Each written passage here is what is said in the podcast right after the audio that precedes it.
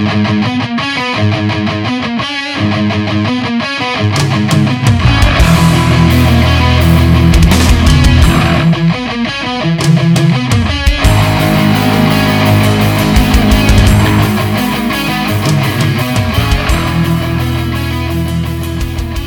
this is Dave of Sci Fi TV Rewatch, and today I want to present something a little different in this segment of Take 5.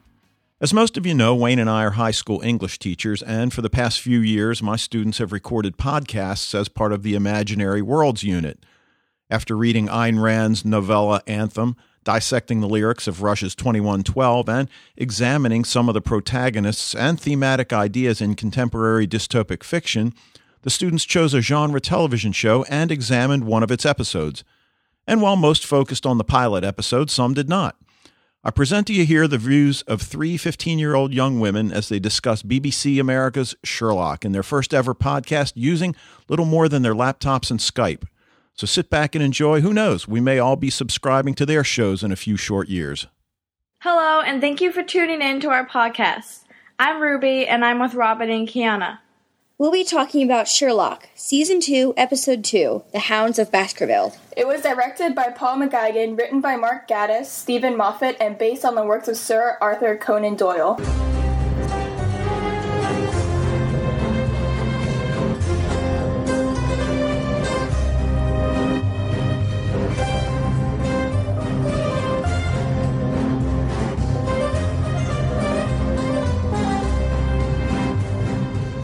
Beginning of the episode, I was like kind of freaked out why they opened it up with him soaked in blood.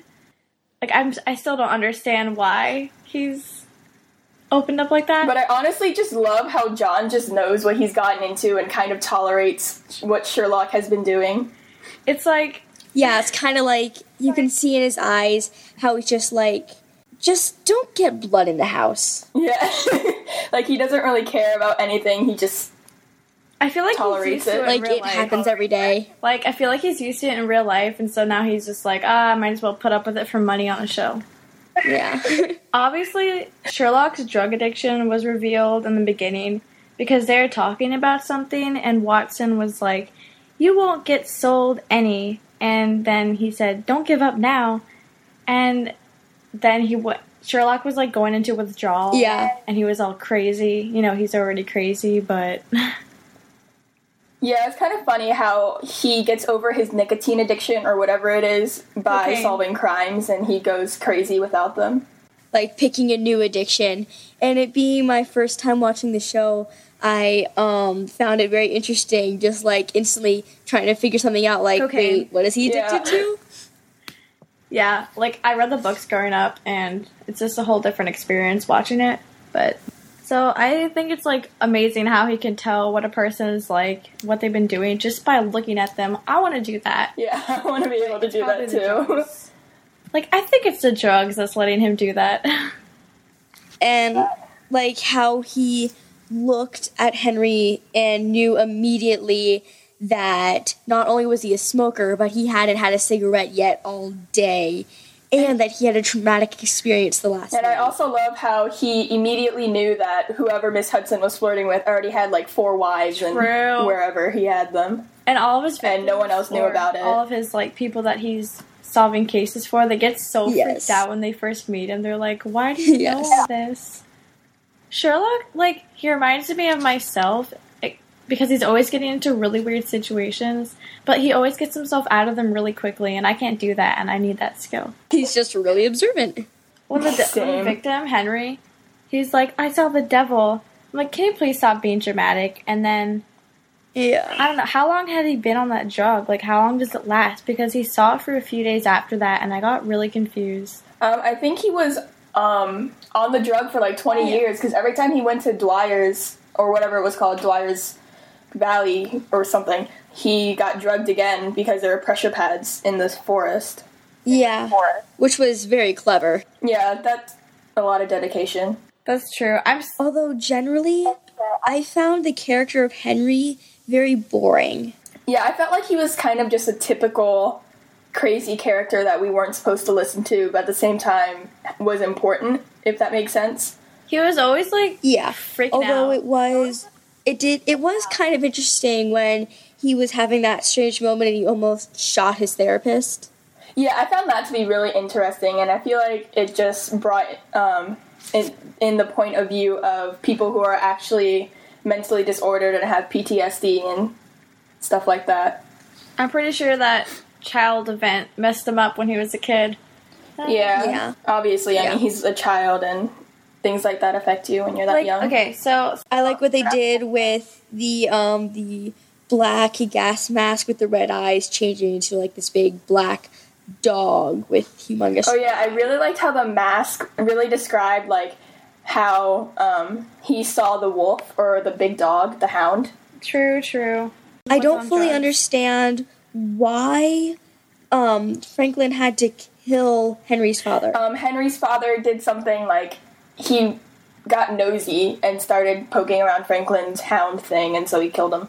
I think he worked for the government. Yeah, I think that both of them worked for the government or something. It's kind of weird how he like tried to block it out by saying a werewolf ate it, ate his father. But why would he go to Sherlock like 30 years after? I don't know. It was explained, but I don't remember what it was. It was. It just happened. Hmm. I think he saw it again the night before, Yeah, something happened the night before, and so he took like the early train to get to Sherlock. which is how he knew he hadn't had a smoke yet. I was kind of suspicious of the military offers. Like the military officer seemed really sketchy. I don't know. Was that just me? I don't know. I thought um I thought Bluebell was gonna play a bigger role. Yeah, I, I didn't think that Bluebell was just going to be a red herring. I thought that sh- she or he was going to be something bigger than what she was. True. Yeah, and it wasn't exactly a red herring because there pretty much weren't any red herrings, which is kind of disappointing because it did lead Sherlock to figure out that Dr. Stapleton was involved. That's true. Yeah, I guess. Like, it showed him that they were genetically modifying things. Yeah. Although I don't get how you take a lab animal in, like how you get a lab animal home to be your daughter's pet.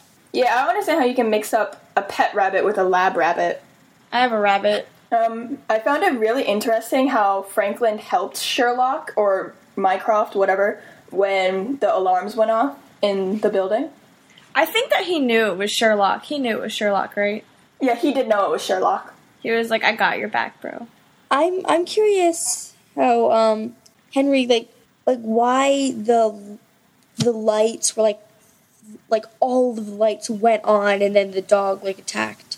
I'm wondering what that was. And then Yeah, I have no idea. I think that was just him imagining things because he was crazy or insane. it happened again in the lab when Watson saw it. Like the lights went glaring on, but Henry hadn't mentioned it at all. I think it was.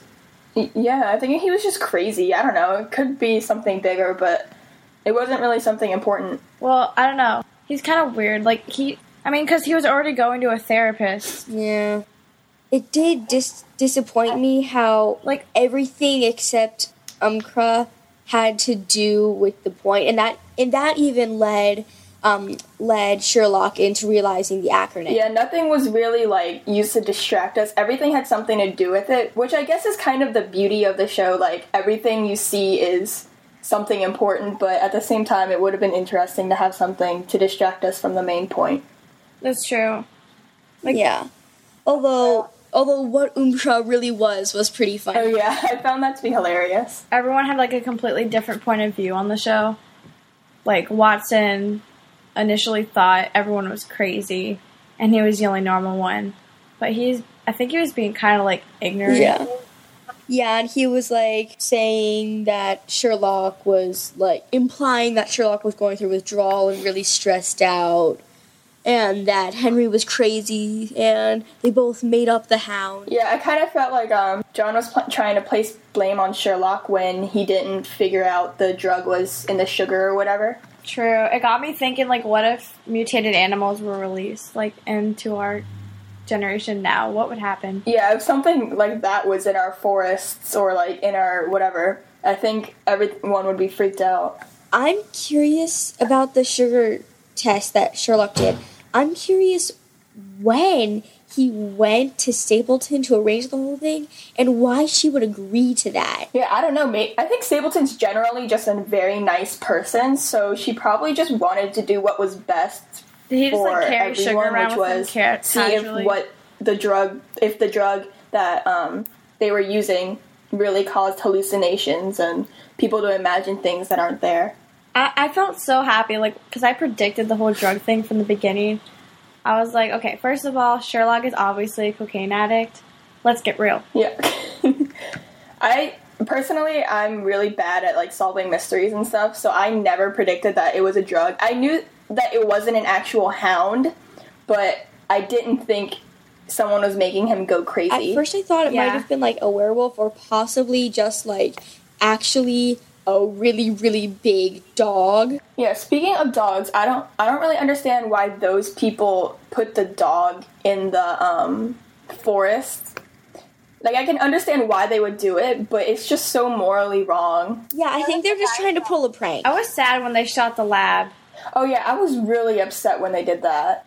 Like I understand it was trying to attack them, but It was the guy's dog because the guy had the restaurant near the forest and he let his lab go loose. And I was really sad when they shot, when they shot the lab. Like Sherlock at the end of the episode, he apologized to him. What? Okay, what the heck is Umkra? oh, it was it was just basically a bunch of kids. in a car Um, having they- fun, and they were hitting the headlight and making it go on and off and Morse. Oh, and like Watson thought it was Morse and read it, and it said Umcra. But I remember he read it a couple times, and every time it said Umcra. So I'm confused why a random act like that would be the exact same um, Morse the um every time, and how it could yeah, actually. I don't know about that one. I don't even know if he saw the same one, but if he did, that's pretty weird. Maybe it's Latin for something. Yeah, there might be, but um, no one really cares to look it up.